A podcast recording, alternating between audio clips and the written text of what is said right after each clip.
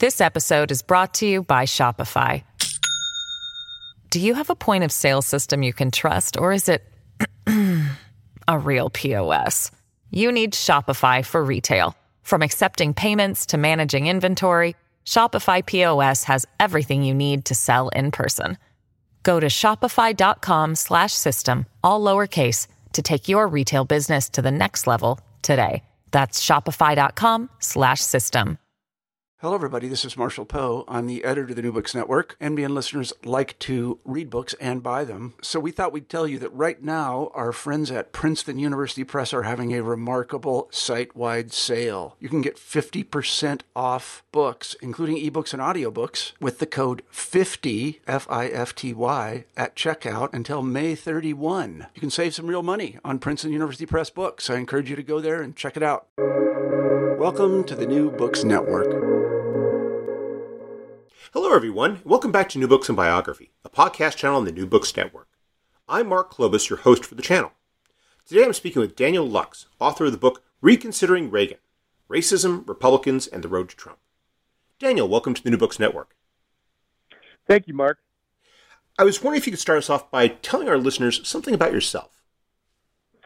Um, I grew up in uh, a suburb of Chicago, and uh, I uh, uh, uh, attended the University of California at Berkeley in the 80s during the era of Reagan's presidency. I had, of course, I went to Berkeley and, and was uh, infused with the 60s idealism. However, when I attended Berkeley, Reagan was president and defined the period.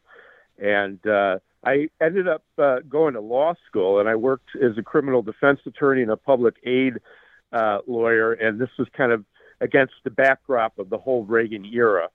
Uh, later in life, I got a PhD in history and, and focused on civil rights. And my first book was called Selma to Saigon, the Civil Rights Movement in the Vietnam War. So I was very interested in, in civil rights and analyzing the impact of the Vietnam War on the civil rights movement. And then I turned my attention to the intersection of race, civil rights, and Reagan and conservatism.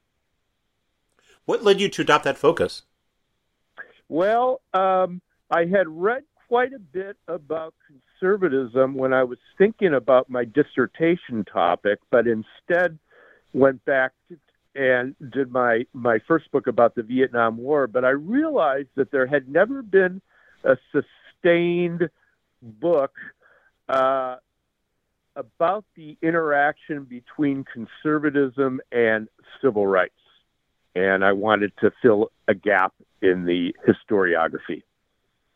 Making Reagan the focus of your book is really fascinating because he has such a interesting relationship with race, and I, I thought that came across very well when you describe Reagan's uh, early views uh, growing up in uh, uh Illinois, and and how the the Reagan of those of that period is so very different from the Reagan with which we're all familiar in terms of his views on race.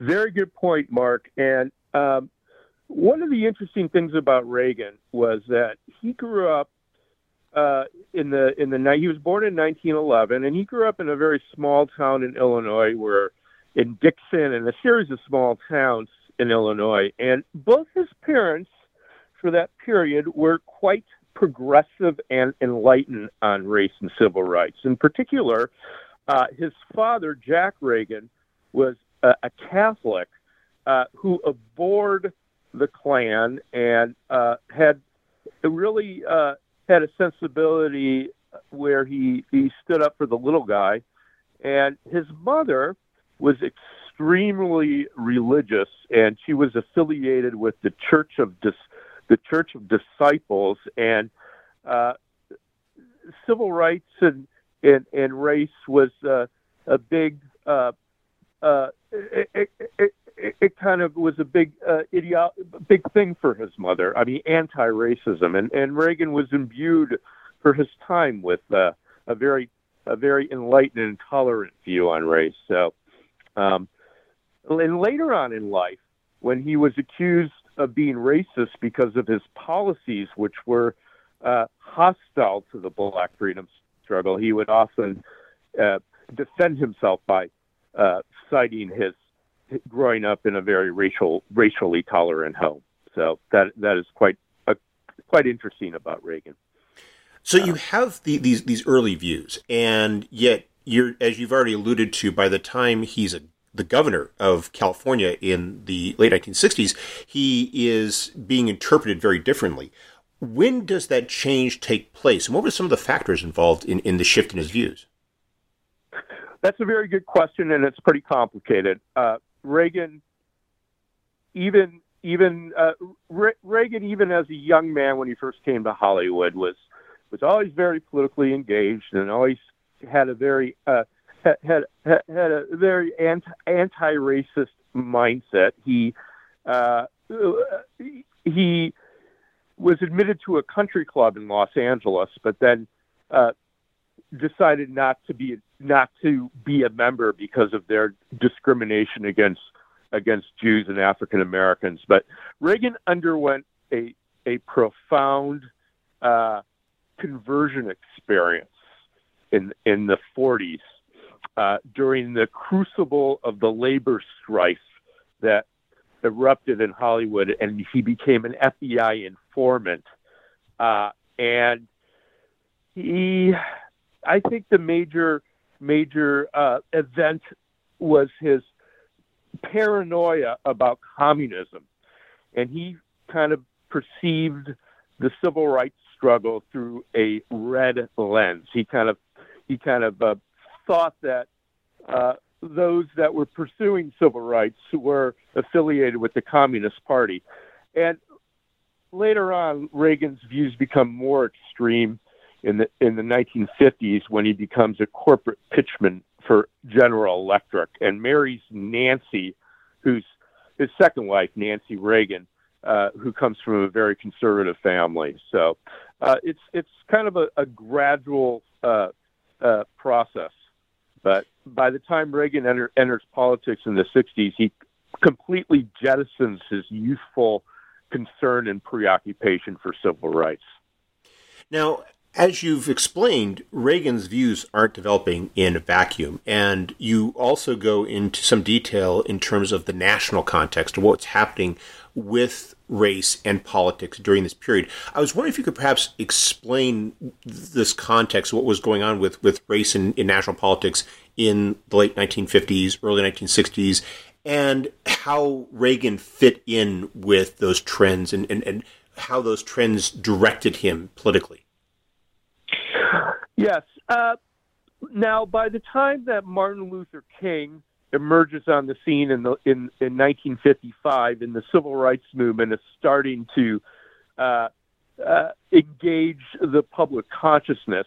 Reagan is at that time extremely conservative. Okay, he's uh, aligned with uh, Barry Goldwater, and also he's uh, aligned with the segregationists like Strom Thurmond and the other uh, former Dixiecrats in the South who are opposed to the civil rights movement. Now, Strawman and the others opposed the civil rights movement because they were segregationists.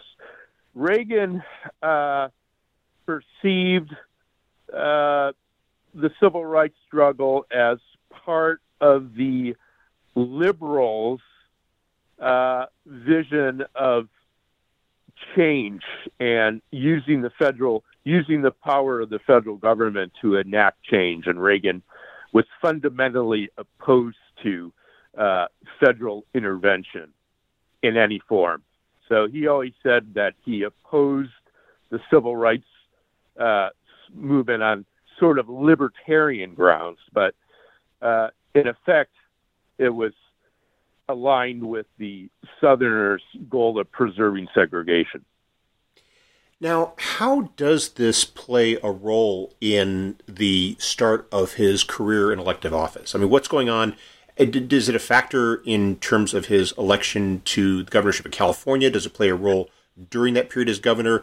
And is it something that he is uh, talking about with regard to becoming president when he's uh, engaged in his initial campaign in 1968? Yeah. Okay. So Reagan, Reagan is a is a is a uh, actor, of course, in the 40s, and by the by the 50s he gains pu- public prominence as the television host of General Electric, uh, and he's becoming increasingly conservative and uh, even uh, uh, e- even going to speeches with members of the John Birch Society. And he gets his major political start in 1964 when he makes a major speech on behalf of Barry Goldwater in the closing days of the campaign. The speech was called The Time for Choosing. And it was a very uh, bombshell speech, which got a lot of attention, although Goldwater went down to a terrible defeat. He lost uh, 45 states, but because of his opposition to civil rights, Goldwater won five southern states. Now, right after the election, a lot of wealthy people in California know, uh, who would be known as the kitchen cabinet uh, urged Reagan to run for governor against the two-term incumbent, incumbent Pat Brown, and they're convinced that Reagan could have could have perhaps been a much better candidate than Goldwater. So Reagan at this time is very politically engaged, and he decides to run for governor of California against Pat Brown in 1966. And during the campaign, uh, race, the whole the whole issue of race and civil rights uh, becomes a focal point of the campaign. And this is uh, Re- Reagan's Reagan's campaign for '66 uh, occurs only a few months after the Watts riots that erupted in August of 1965, which really created a lot of uh, confusion and anger and fear uh, among among whites and people all over the country, and there was a lot of fear of crime. And Reagan successfully deployed the whole law and order thing, uh, and also uh, another major issue, in addition to Watts, was Pat Brown had signed a very controversial and far-reaching Fair Housing Act called the Rumford Fair Housing Act, which um, abolished discrimination in the sale and rental of real estate property. It was it was the most far-reaching Fair Housing Act, and this created a lot of fear because a lot of suburban suburban middle-class whites really didn't want black people uh, moving into their area, into their neighborhoods. They were afraid of crime. They were worried about uh, the loss that their house, their residential houses would lose value. And uh, uh, in 1964, even though Goldwater uh, lost, the uh, the people of California overturned the Fair Housing Act in Proposition 14, and this was still a live issue on the ballot. And Reagan went around the state blasting and excoriating the, the Fair Housing Act. He took pains to say that his uh, opposition to the fair housing was not based on present uh, um, on any prejudice that he had. And again, he harkened back to his childhood, where he was uh, raised in a very racially liberal and liberal household. But Reagan state, said that uh, it was a matter of uh, selling, disposing one's property as one sees fit. So um, again, he uh, most people most people realize that there was a, a big racial animus against fair housing, but Reagan took a libertarian uh, view. And this played very well with a lot of people throughout California, particularly a lot of working class whites who had traditionally voted for for Democrats, but then in '66 they flipped and voted for Reagan in part because of their fears of uh, fear of the advances of the civil rights movement, fear of riots, fear of hordes of African Americans moving into their neighborhoods and destroying their property values and schools. So race was uh, really pivotal to Reagan's political rise. And this is something that, that his uh, followers and many Reagan supporters haven't really taken into consideration. I was especially struck by when you were describing uh, not his race against Pat Brown, but his race against George Christopher in the primary. Christopher was this uh, successful yeah. go- uh, mayor of San Francisco. He was a racial liberal. And you describe how the one time that Christopher really seemed to get under Reagan's skin was when he accused Reagan of racism and, and how it was it was very sensitive it was a very sensitive point with Reagan even at that time. Yeah, and that was not an isolated incident, Mark. Uh, the unruffled Reagan lost his composure on numerous occasions throughout his political career when he was pressed on uh, his his uh, policies and hostility to civil rights. Uh, and that particular incident was quite telling. It occurred in March 1966, just a few weeks after Reagan announced his candidacy for governor. And there was a debate between Reagan and George Christopher and, another lesser known candidate, and it had occurred at a meeting of, uh, of uh, the National Association of Republicans in Santa Monica. And George Christopher really pressed Reagan. He said, I don't understand. He was very critical of Reagan and Barry Goldwater's stance on opposition to civil rights and said, We're, we're never going to make any progress in, as a party if we're hostile to civil rights.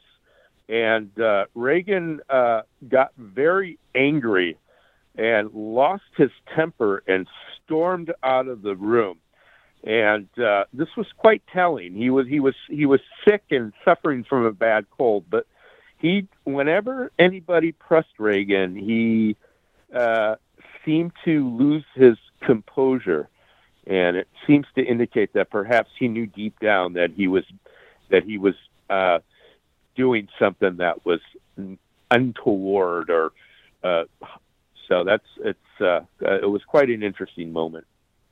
This episode is brought to you by Shopify. Do you have a point of sale system you can trust, or is it a real POS? You need Shopify for retail. From accepting payments to managing inventory, Shopify POS has everything you need to sell in person. Go to shopify.com/system all lowercase to take your retail business to the next level today. That's shopify.com/system. So Reagan is able to ride this white backlash into the governor's mansion, and he serves eight years as governor. During this period, is he really trying to? Is he pushing for a lot of legislation to roll back civil rights initiatives? Is he putting a lot of political capital behind that, or is it more simply a matter of rhetoric and association, but without any real action? Well, it's interesting First of all, to note that during eight during the eight years that Reagan was governor of California between 1967 and 1965, for the most part, he was confronted with a uh, Democratic majority in both the state assembly and the state senate. So his his uh, his ability to enact uh, a lot of measures were limited. And as governor, uh, he didn't really, I don't know, uh, he didn't really have that much uh, power, in a sense, to roll back uh, civil rights initiatives. I think Reagan, during his governorship, was really focused on positioning himself to be president. That was something that he always wanted. He always perceived the Sacramento and the governorship in California as a stepping stone to the presidency. So his his, his political tactic was more rhetorical. Uh, he was uh, obsessed with, you know, riling, up his political base. And it's important to note that in 1968, Reagan actually uh, uh, ran for president. And he didn't run in any of the primaries in 1968, but he held himself out to be a favorite son and the favorite son candidate, where he controlled the California de- delegation, and he traveled around the country. Uh, and this was during the heyday of the riots, and uh, uh, you know, uh, against the backdrop of Newark burning and Detroit, and uh, the beginning of Black Power. And Reagan uh, was holding himself out to be the law and order candidate, and he was appealing to the powerful Southern barons who controlled the, the delegations to help uh, make him president in 1968. And in actuality, his rhetoric wasn't so much different than, than George Wallace, who was a stalwart segregationist.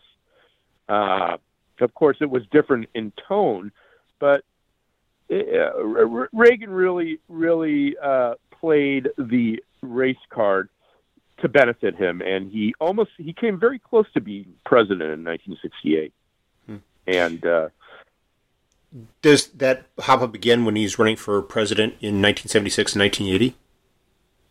Yeah, in 19 okay, so Reagan Reagan doesn't run in any primaries in 1968, um, but he comes pretty close, and he gives Nixon a big scare, um, and he leaves the governorship in in 1975. But I want to backtrack a little bit and, and note that it, it, during Reagan's second term as as governor, he makes welfare the issue of welfare reform the linchpin of his second term agenda. And he really goes after uh, welfare uh, recipients who most people know are, are black people and claims that there's there's massive fraud and, and welfare is, is killing us. And um, he position and this really resonates with a lot of people, and it makes them uh, it, it, enables him to be opposed to uh, to sound like he's reasonable and, and, and, and opposed to fraud and abuses, while at the same time most racists know what he's doing. Um, so he runs for president again in, in 76 and does very well in the South. And in doing so, he makes use of he, he, he, he goes around speaking in places like New Hampshire when he's running against Gerald Ford in the primary and speaks out about a fictitious welfare queen and repeats it over and over and over again about a, a, a one woman who has seven aliases and uh, drives a Cadillac and has all these mink, mink coats and is getting like this this gargantuan money off defrauding the welfare system. And actually, there was a there was a woman uh, who got in trouble, but Reagan totally exaggerates this. Uh, but this this plays this, this this whole Southern strategy plays quite quite well.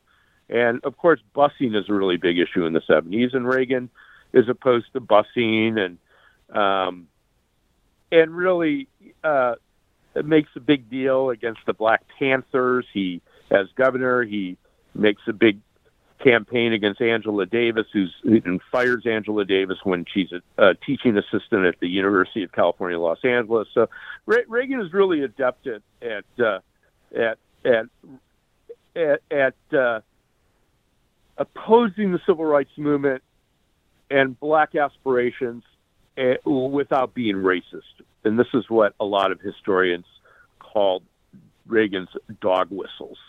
He talks about states' rights, welfare queens and uh, really appeals to the growing block of disaffected former Southern Democrats who have become Republicans and are now uh, becoming the strength, the locus of the Republican Party. Hmm. So he, you know, has that as part of his issue, and you make it clear that you know he's not a candidate entirely about race that there are other issues at play, other issues that frankly matter more to him. But as president, he uh, embarks upon what you describe as a civil rights counter revolution. I was wondering if you could explain what you mean by that and what were the elements of this effort during his presidency.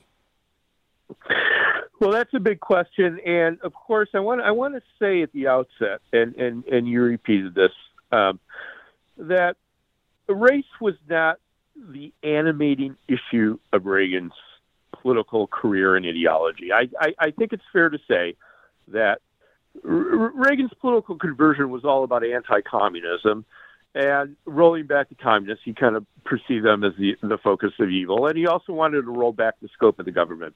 But that being said, uh, Re- Reagan uh, used Re- Reagan allied himself with very conservative particularly a lot of the old Southerners, okay, and and who opposed civil rights. And as president, uh, Reagan uh, embarked on a campaign, in a sense, to roll to reverse the gains of the civil rights movement, and uh, it happened on on a, on a number of different different levels. First of all, um, Reagan wanted to uh, undo a lot of the judicial civil rights, the, the jurisprudent, jurisprudential civil rights revolution of the Warren Court. and he packed the courts, made a systematic campaign to pack the federal courts with a lot of judges who would, for instance, reverse affirmative action. Affirmative action became a major staple of Reagan's judicial judicial campaign. Uh, for Reagan and a lot of the very conservative people like Ed Meese, who was the point man for civil rights for Reagan and later became Attorney General, they felt that civil rights, the civil rights revolution was over, that blacks were equal. Now, with the passage of the Civil Rights Act of 64 and the Voting Rights Act of 50, 65, but it was really now white men who were being discriminated against, and they totally, uh, totally cut back on resources and funding in the Reagan's Justice Department and uh, denude and, and denuded the equal op, equal uh, up, what is it? The equal EEOC Equal Employment Opportunity Commission. Equal uh, equal opportunity employment commission. They appointed judges that he hoped would reverse reverse affirmative action. Um, another thing Reagan did was he um, he packed, he pretty much destroyed the uh, Civil Rights Commission, which was established in 1957, and it was entrusted with uh, investigating and uh, uh, uh to, to investigating incidences of civil rights abuses and to make sure that you know on, in all aspects of the of the government that uh, the civil rights laws were were being enforced and Reagan was very upset that the previous Civil Rights Commission was was supportive of affirmative action and busing, and we're still criticizing the slow pace of school desegregation. And Reagan made this a political issue, and he got quite upset, and he tried to fire a bunch of people on the Civil Rights Commission, and this created a big brouhaha. Eh, brouhaha. And then what happened was that they eventually there were six civil rights commissioners, and then later on, Reagan added a couple other people and packed them with very conservative people, and which pretty much destroyed, which destroyed, undermined the integrity and the strength of the of the Civil Rights Commission. You know, on a whole host on a whole host of issues, uh, the Reagan Justice Department uh, attempted to really roll back uh, a lot of the uh, landmark um, uh, landmark laws that were passed in the 60s and 70s. He didn't he didn't succeed entirely because there at that time there were a lot of Republican moderate senators who still thought that the uh, uh, blacks uh, could be part of uh, the Democratic of the Republican coalition. Now, another thing Reagan did was that he also um, was initially opposed to extending um, the terms of the Voting Rights Act for another 25 years and wanted to make it more difficult for um, for uh, a, a, case to be made for uh, uh, a, voting rights infringement. Uh, eventually, Reagan backed down, but on a whole host of issues, he was quite reactionary on race. Hmm. Now, a lot of the issues regarding race weren't ones that Reagan himself initiated or inaugurated. And here I, am thinking of the prime example being South Africa. That during the 1980s, you know, the the question of the, the apartheid regime in South Africa was was a was one of, of international concern, and and Reagan, you know, uh, had to engage with it. And you explain how he does so within the context of his larger concerns about anti-communism and so forth. I was wondering if you could perhaps elaborate as to how that became an issue and and how that reflects Reagan's attitudes about race. Exactly. Now, one of the reasons why Reagan claimed that he opposed the civil rights struggle in the 60s because he felt that government intervention wasn't necessary and he perceived the civil rights movement through a communist through a red lens. Reagan was had a, a, a maniacal fear of communism. So much of his much of his uh, justification for opposing civil rights legislation in the 60s was that it was the civil rights movement was a red plot to destabilize America. Now, by the 1980s, when Reagan's president, um, the issue of the apartheid regime in South Africa is beginning to take center stage. And for African Americans, it becomes the most important issue.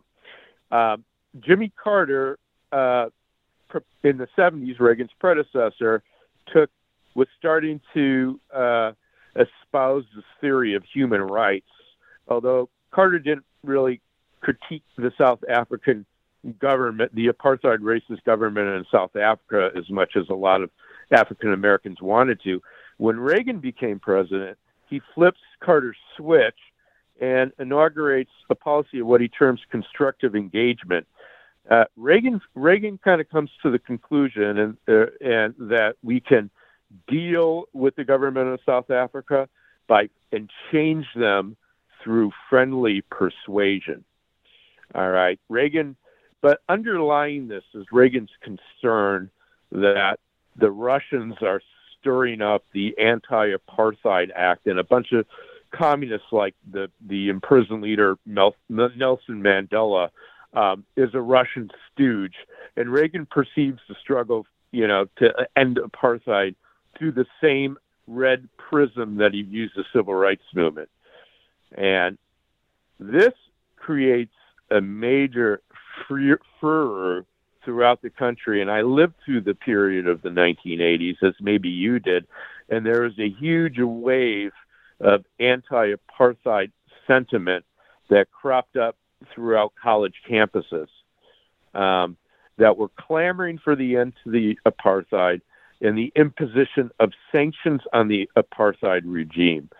Now, Reagan was stubbornly opposed sanctions, um, and eventually uh, the the Congress passed passed a major law in 1986 imposing sanctions on the South African gov- government, and Reagan vetoed it, much to the consternation of, you know, civil rights advocates throughout the world. And in the end, Congress overrode the veto, and uh, and Nelson Mandela himself credited the anti-apartheid opposition to Reagan's policies for ending apartheid. So that was quite a quite a heroic uh, uh, effort on behalf of Reagan's foes, and I think that it uh, it says a lot about Reagan, and it constitutes an indelible blight on his legacy.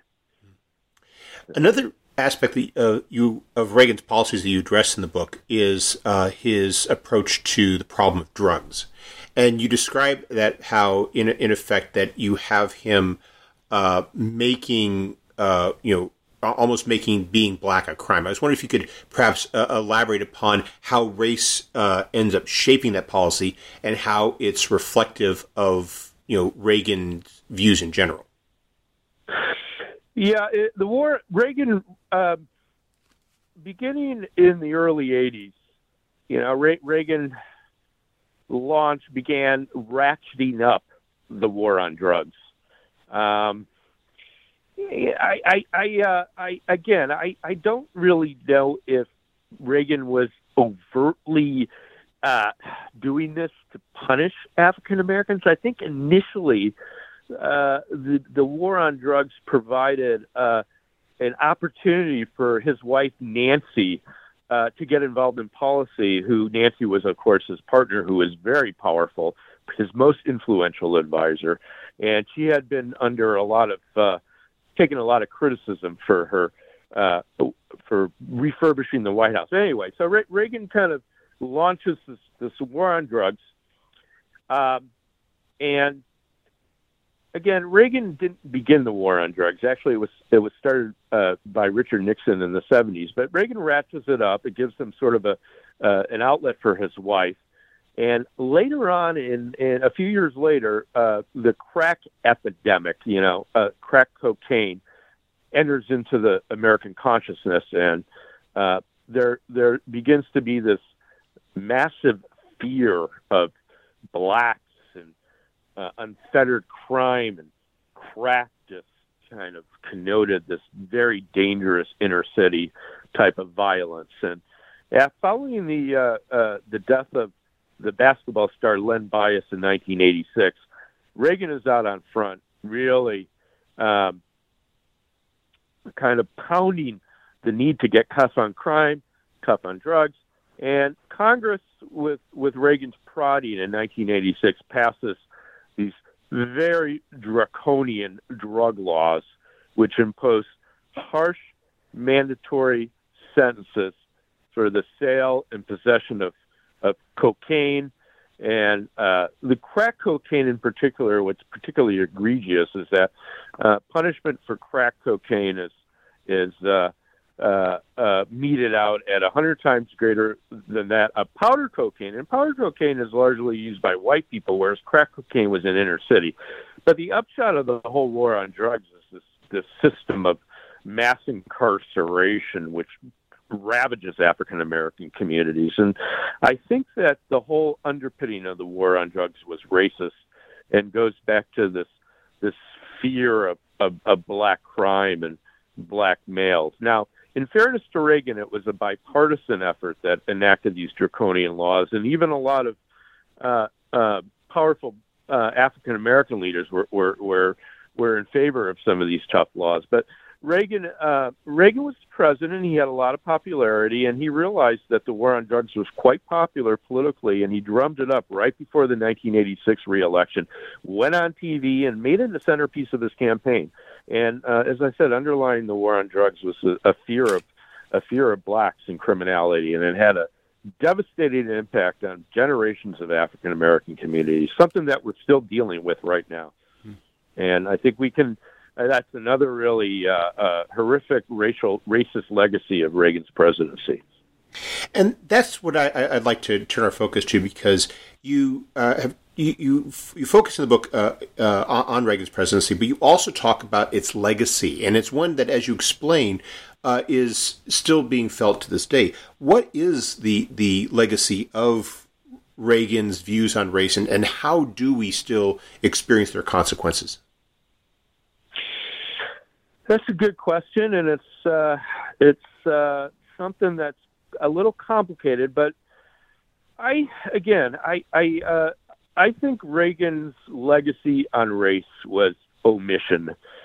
Um, I think that this country uh, it has defined by its collision uh, with with with slavery and the legacy of Jim Crow and segregation. And Reagan kind of came in and said, well, we don't have to really worry about that or think about it because we're all Americans and we're not racist, and I'm not racist. But at the same time, he uh, enacted policies that were antithetical to to African Americans and exacerbated the the whole racial divide. Now, not only were these these uh, these policies racist, but it's imp- also important to backtrack and remember that Re- that Reaganomics uh, was really the linchpin of, Re- of, of Reagan's term, which involved cutting taxes for the extremely wealthy people, and meanwhile slashing uh, needed social programs for uh, poor poor people and many many African African Americans of color. I think Reagan made uh, racism okay in a way. I mean, it would have not been appropriate for Reagan to spout the racist epithets of, of a George Wallace, but he uh, enacted uh, race, race, you know, very hostile policies and racist policies with the genial smile. And I think that Reagan Reagan's popularity uh, and his his influence and his uh, you know how the conservatives revered him really uh, reflects their uh, inability to really squarely address our our uh, racial problems. Hmm. Well, we've taken up a lot of your time. Before we go, could you tell us what you're working on now? Uh, you know, I'm doing the best I can in the in this pandemic to uh, try to spur interest in this book.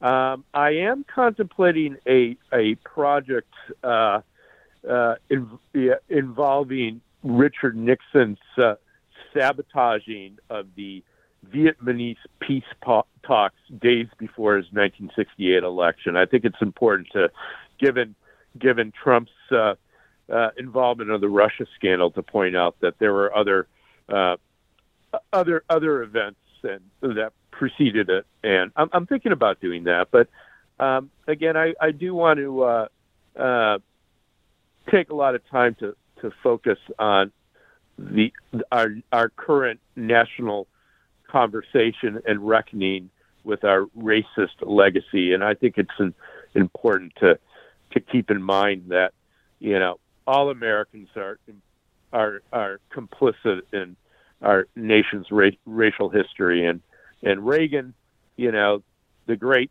conservative icon. And there will be a clamor in the post Trump age for a lot of Republicans to return to Reagan. And I think it's important for me to continue to keep in mind Reagan and the conservative movement shortcomings as we move forward um, in, in, in the Biden era and the Republicans try to reboot. Hmm. Well, thank you very much for taking some time out of your schedule to speak with us, Daniel. I hope you have a wonderful day. Thank you, Mark. Appreciate it.